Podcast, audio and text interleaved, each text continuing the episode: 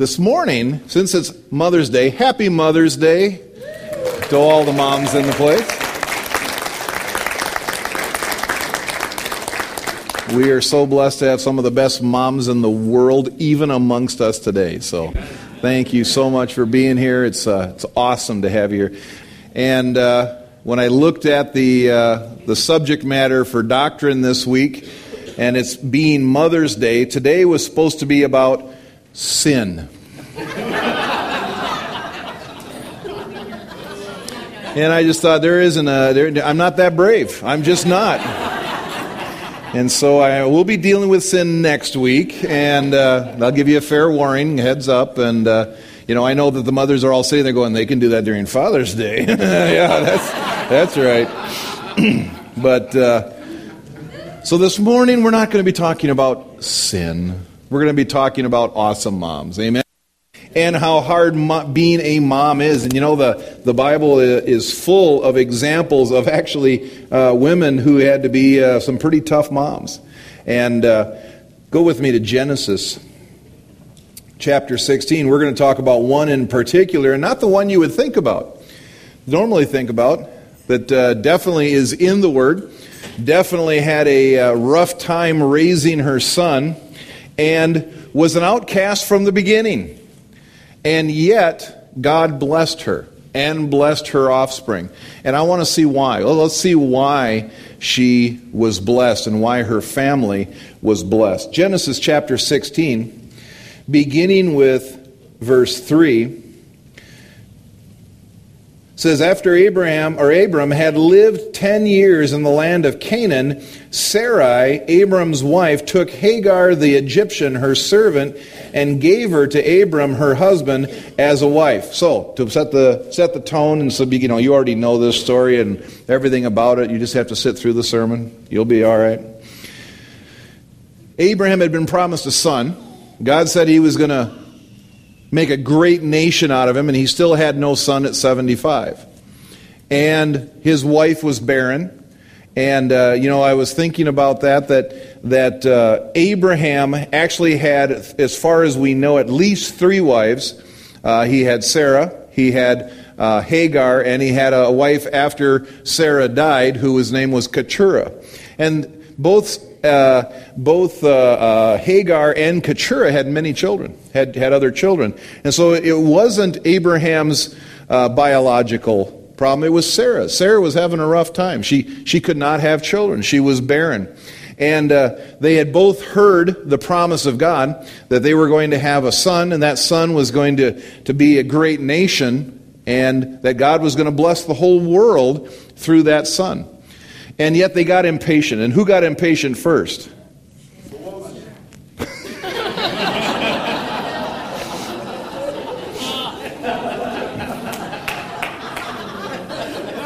For the record, that came from someone back there,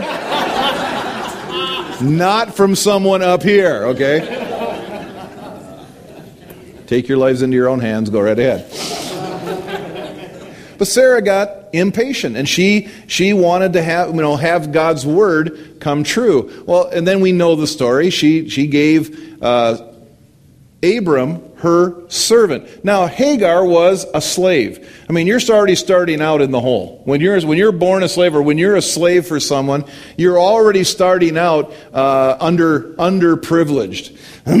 Slaves, back in those days, were owned. They, they were owned, and many of them were owned for life. For whatever reason, uh, it was because you were either indebted and you had to sell yourself into slavery, or your parents would sell you into slavery if you had too many too many uh, uh, mouths to feed. And usually it was the female mouths that they said, "Hey, you know, she, he's not going to bring me or, or, have children in my line at my name, so they're extra." So they would sell them into slavery. All kinds of horrible things would happen. And so here's this woman Hagar. She gets sold into Abraham's family and on top of it, she then all of a sudden arbitrarily gets, gets put into a relationship that she, it doesn't say here, she was looking for. She was made to have children for her, for her boss. If you put it, in, you know, put it into that light, she was made to have children for her boss, and it doesn't say that it was according to her will. It was, it was not according to her desire. So, I mean, that's pretty rough. We look at our, our lives today and we think, boy, I had a bad day. But in those days, you know, they were sold into slavery. They were, they were born into slavery and they were made to do things that was not necessarily a good thing. Verse 4. And he went into Hagar, and she conceived, and when she saw that she had conceived, she looked with contempt on her mistress. Okay, she wasn't perfect. Which mother here is perfect? Come on, dads. That was, yes, yeah. I got one over here who's being smart and going, this one right here, this one right here. That was your option. That was your opportunity right there, guys. And, some, and most of you missed it. Most, right here is a perfect example.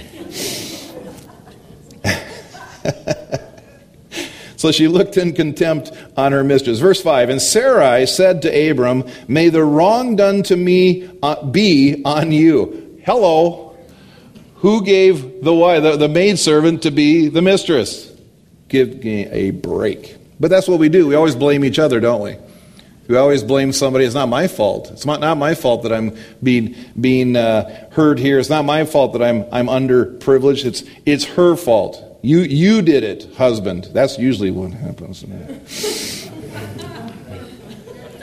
I gave my servant to you, to your embrace, and when she saw that I, she had conceived, she looked on me with contempt.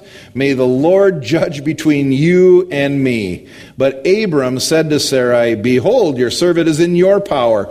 Do to her as you please. Then Sarai dealt harshly with her, and she fled from her. Harshly. What does that mean?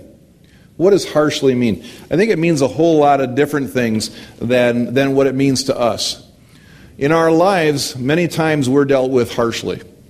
And, our, and, and I would say almost all of them. Now, there are obviously the, the, the really bad cases where it becomes physical, where it becomes dangerous.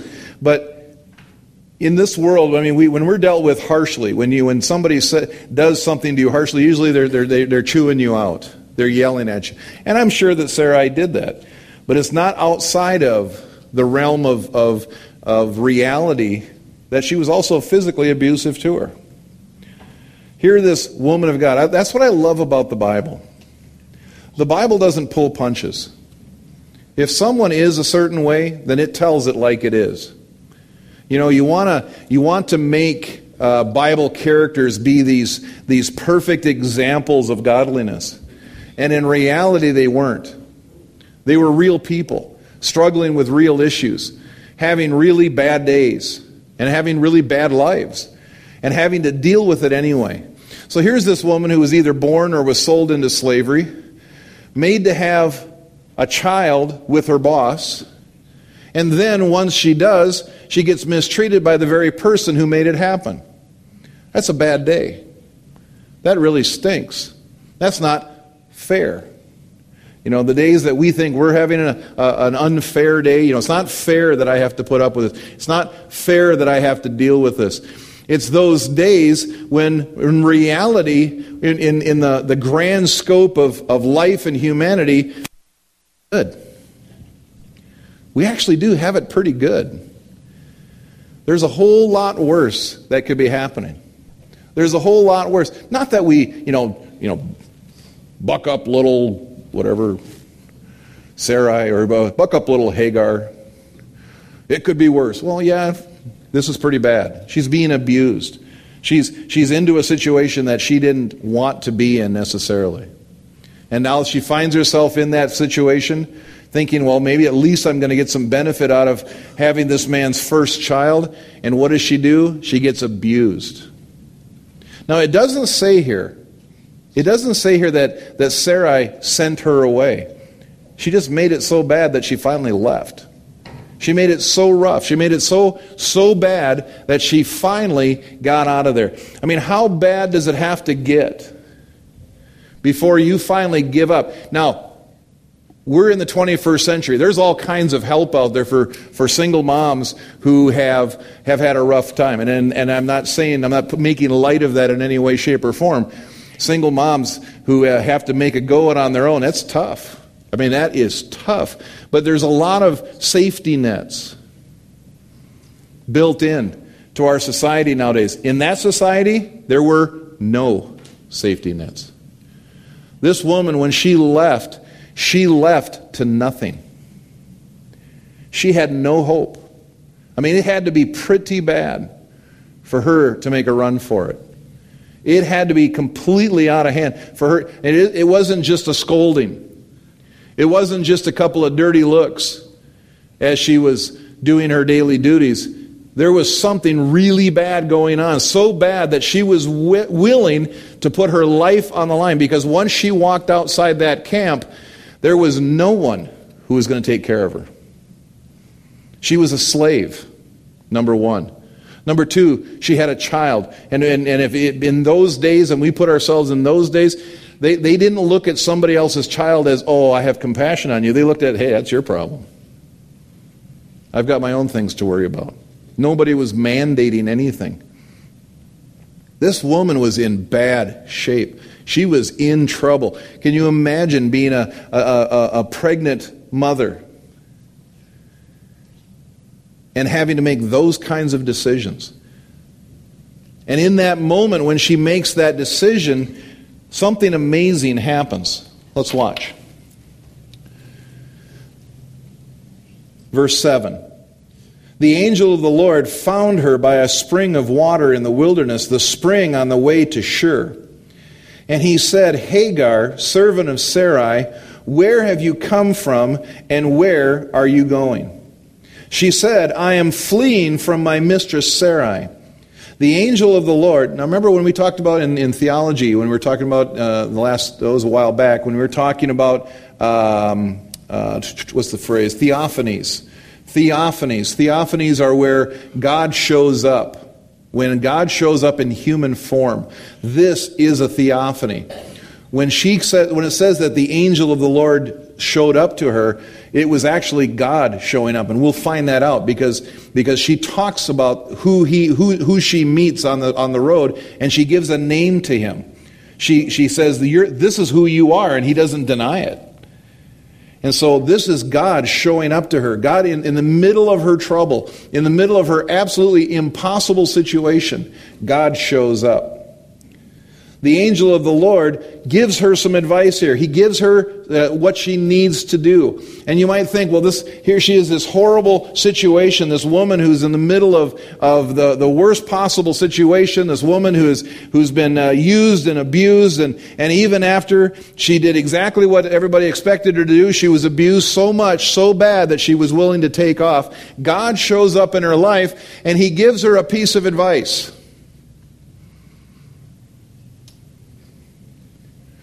Here's the advice Return to your mistress and submit to her. Hmm. That doesn't hardly seem fair, does it? I mean, which one of us would, would make that, give that kind of advice today? That a person who's in an abusive situation to go back and to submit to the very person who's abusing you. That's, that's rough stuff. That's, that's not easy stuff. That's, that's not light Bible reading right there. That is some major hard stuff. That's, that's real life in its rawest form. In the midst of this woman's worst possible nightmare, God shows up and he asks her to do something completely contrary, obviously, because she had already left, completely contrary to what she thought was the right answer. Does God ask us to do impossible things? Yes.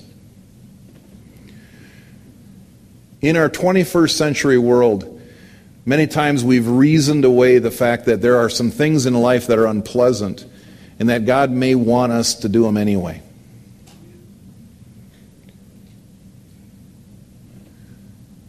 We've decided that what really matters is what I want. And that what really matters is what, what do I get out of this? And we, we're pretty sure because we've, we've created God in our image and we've created God in, in our, our uh, you know, God's just like me. And so God would not want me to be unhappy in any way, shape, or form. When in reality, God has a bigger plan. He has something that's much more important than our momentary happiness. Now, I'm not saying that if you're in an abusive situation, a physically or, or a, a dangerous situation, that that, well, just go right back in there and submit to that person. No, you need to get the word of the Lord. Amen. That's what she had. She had an answer from God. She sought God. You know, why did God show up? Because when she sat down there, she, she was crying out to God. It doesn't say that, but that's what she was. She had to be. Anybody in that situation is going, My God, what am I going to do? Help me. She had heard from Abraham about the God of Abraham. She had heard that he was a, a God of provision, a God of blessing, a God of honor, a God who, who, uh, who, who picks up those who don't deserve it and, and, and works in their lives. And so, in the, that moment when everything is going wrong and when everything really stinks, She's crying out, and God tells her to do something exactly opposite of what she thinks is the right answer. And now she has a choice to make.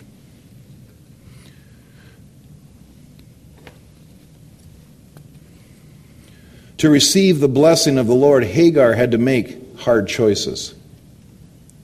She had to submit herself to a less than ideal situation. But nevertheless, she was expected to do the right thing. There are times when, as an adult, we have to make decisions that are less than ideal, that are less than beneficial to us in the moment that we're making them. We were never promised an easy life. It's reality. I wished we lived in a different world. I really wish we live in a different world. I really wished we didn't live in a world that was full of sin and, and hate and death. But we do. And to go through that life thinking that, well, somebody owes us something, and that if my life somehow isn't measuring up to what I thought it was going to be, that it's everybody else's fault. It's not. And it may not even be your fault. It may just be the world we live in. We live in a fallen world where, where, where destruction, death, decay is ruling every single moment. But the most amazing thing in the midst of this is that we have a God who sees us. We have a God. That's what Sarah, or that's what Hagar calls the angel that she meets in verse. Well, let's pick up with verse 10. The angel of the Lord also said to her, I will surely multiply your offspring so that they cannot be numbered for multitude. And the angel said to her, Behold, you are pregnant and shall bear a son. You shall name, call his name Ishmael because the Lord has listened to your affliction. He said, or he shall be a wild donkey of a man. What kid isn't? All right? What just. his hand against everyone, and everyone's hand against him. And he shall dwell over, uh, dwell over against all his kinsmen. So she called the name of the Lord who spoke to her, You are a God of seeing. For she said, Truly, here I have been seen by him who looks after me. Therefore, the well was called Beer Lahai Roi. It lies between Kadesh and Bered. She spoke to this God, this angel, this messenger of God, who she recognized as God, and she said, You are the God who sees me. Many times in our lives, when we're going through those absolutely horrible moments, when life does not, it's not fair, it's wrong, it doesn't fit, it isn't fitting with your desires, it, everything seems to be going against you. In the midst of it, what's the, what's the, the overwhelming feeling? The overwhelming feeling is that nobody cares. Even God doesn't even see what's going on, and that's wrong. God sees. God sees you. God sees me. He understands you better than you understand yourself. And He knows that the plan He has for you is even better than the plan you can make up for yourself. Because He knows the future. Here, He told Hagar, He said, I know what the future is. You're going to have a son. This is what he's going to be like. This is what it's going to be like. Can you imagine raising a donkey of a man?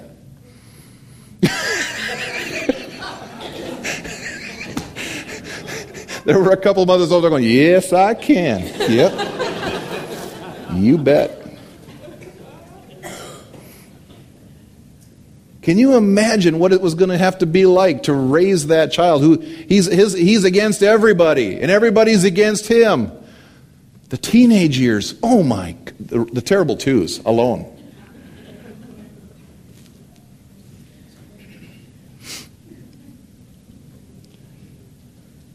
But she recognized that he was the God who sees her, the God who sees what she's going through. Bottom line here's the deal, folks God sees what you're going through right now. And our desire, our hope, is that when he sees what I'm going through right now, that his answer is, I shall wipe away all pain, suffering, and tears. All goodness and flowers and perfume shall pour upon you from this day forth until thou shalt die of a quiet death.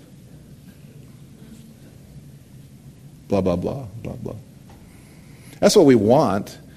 But in reality, he may say to you, uh, go back to your mistress. The one who's been abusing you, the one that's, that made your life hard, the one that's, that's making your life a living hell. You might need to go back there. Because in doing that, you're going to you're going to get what you need. She was going to die out there. And not only she was going to die out there, her child was going to die out there. And, that, and not only just her and her child, nations were going to die out there if she made the wrong choice. We think this is all about us. And the moment of suffering, the moment of, of turmoil, and we take that on, we go, oh, you know, my life stinks. I, sh- I want to change the direction of my life. I'm going to make this easier. When in reality, that may be the very road that destroys your future. The easier road.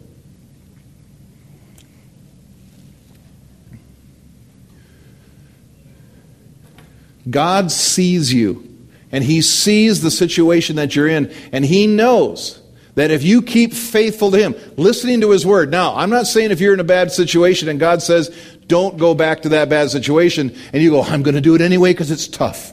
And what doesn't kill me makes me stronger.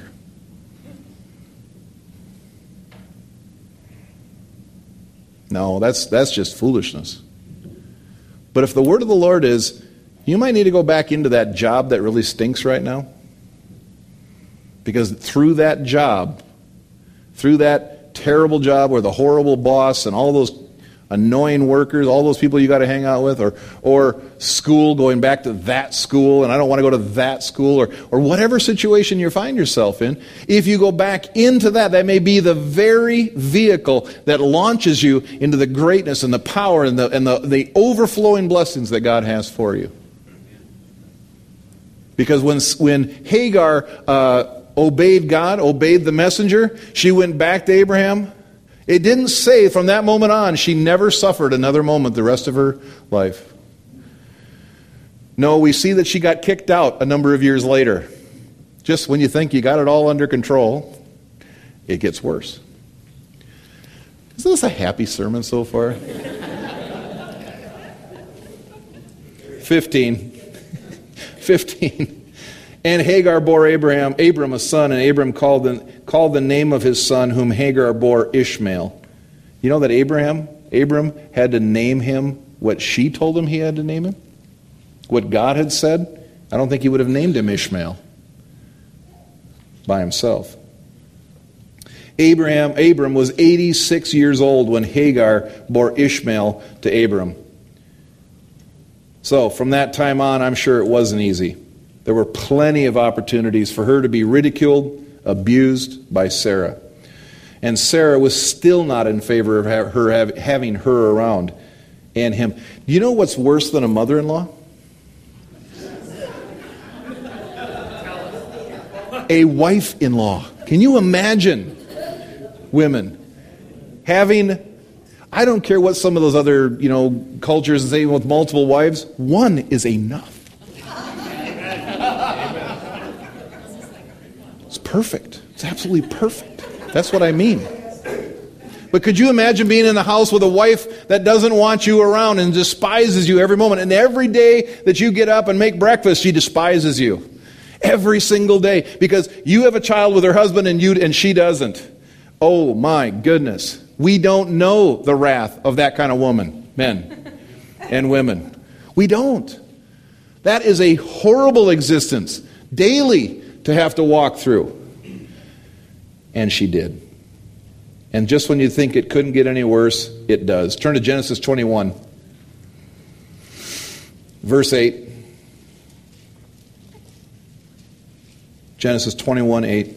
And the child grew and was weaned, and Abram, Abraham made a great feast on the day that Isaac was weaned. All of a sudden, the son of the promise that they had waited 25 years for came forth, and he was born. So now you not only are the despised handmaiden, the despised woman who took away your, you know, the glory of the of the wife, now the wife just had a child. But Sarah saw the son of Hagar, the Egyptian, whom she had borne to Abraham, laughing.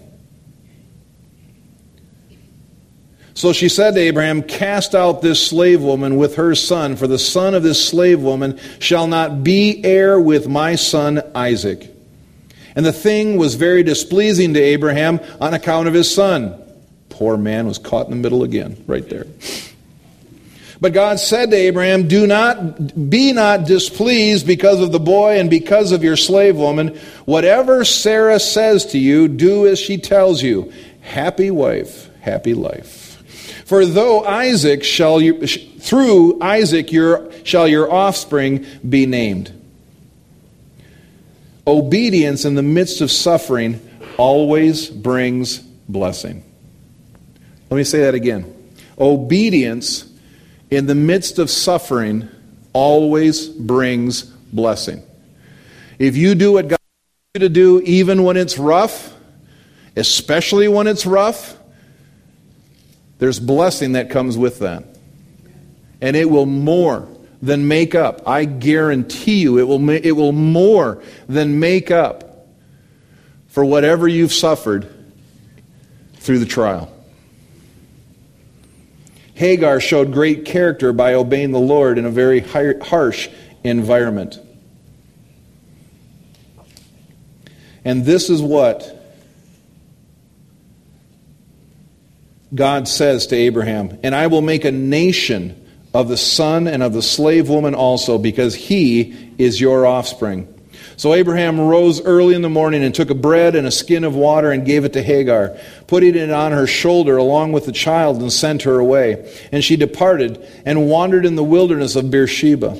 When the water in the skin was gone, she put the child under one of the bushes. Then she went and sat down opposite him a good way off, about the distance of a bow shot. For she said, Let me not look on the death of the child. And as she sat opposite him, she lifted up her voice and wept.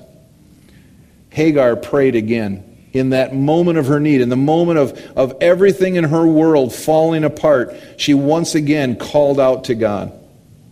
And once again, God acknowledged her. Verse 17. And God heard the voice of the boy, and the angel of God called to Hagar from heaven and said to her, What troubles you, Hagar? Wait a second, I thought he just said a while back that he was the God who sees her. And now he's going, Hey, what's, what's the matter? What's the problem? Does he not see her now? Is this something new? Is this something that God didn't, wasn't, didn't see coming? Oh man, I never thought of that. Shoot, you raise him until he's 14 and all of a sudden you get kicked out. Well, that stinks. Huh, who would have known that was going to happen? You know, there are times when it seems like God doesn't care. But he asks things, and he, he and when you're uh, conversing with him, he'll ask you things only to, to, to shake you out of where you're at. Because we can get into funks. We can get into funks where we just get all wound up around ourselves and we're, oh, woe is me.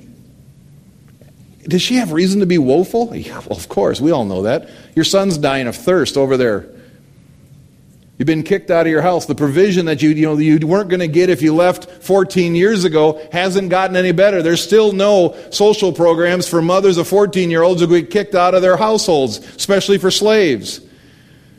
What does this mean? Is, is God getting callous? No. Many times He asks us questions to shock us out of our, our, our, our funk. Remember what He said to, said to, uh, to, to Moses? Because Moses going, I can't go, I can't do anything, I, I, can't, I can't speak to Pharaoh. And God says, What do you have in your hand? Huh? God asks us questions because He wants us to get outside of ourselves and to not look at the situation at the moment. He wants us to have a bigger picture. He wants us to hear His voice and to be able to understand that what the situation we, we are in is not outside of His control.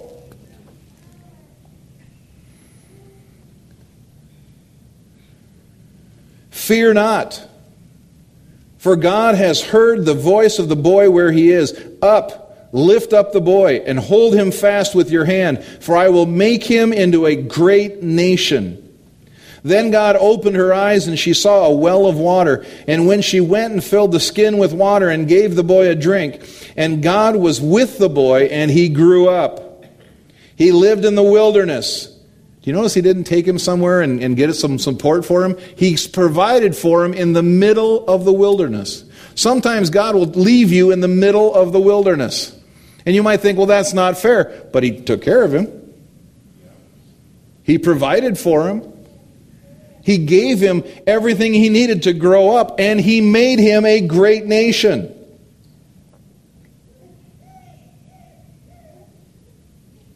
He lived in the wilderness of Paran, and his mother took a wife for him from the land of Egypt. The stuff we go through in our lives isn't always fair. And our children, our children will never fully understand what we, and especially this is Mother's Day, mothers have to give up to raise their children if they fully understood what, ha- what goes into raising children, they would never have any of their own.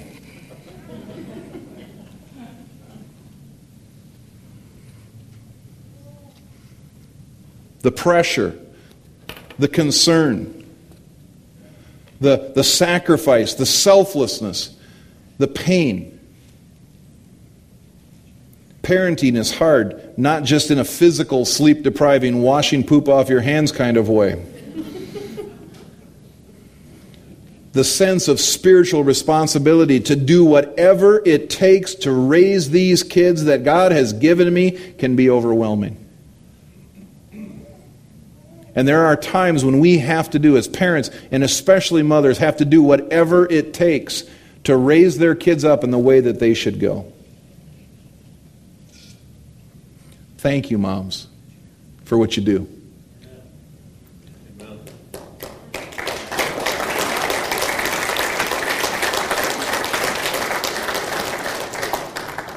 Thank you for laying down your lives for your kids. And for doing stuff that's just out, outside of the, the, the, the norm and scope of, of what should be ex- eh, eh, required of a, of a human being. But in the midst of it, no matter what you're going through at any given moment, remember that God is the God who sees you. He sees you exactly where you are, what you're dealing with, with whom you're dealing with it with, and that there is reward for obedience in the middle of the turmoil. There's reward. It's a re- there is a reward, an eternal reward for obedience in the tough days, in the tough opportunities, the tough moments. But you need to hear the voice of God. Lord, what do I need to do? This kid is driving me nuts. He is, I think he's just like Ishmael. Everybody's against him, and he's against everybody. Oh God, help me. He's the God who sees you, and he'll, he'll tell you what to do. He will tell you how to raise that child. And it may be you have to do something tough, whatever that is. More than that's just life. Everything he asks us to do is tough. But there's obedience in, or there's blessing in that obedience. Let's stand.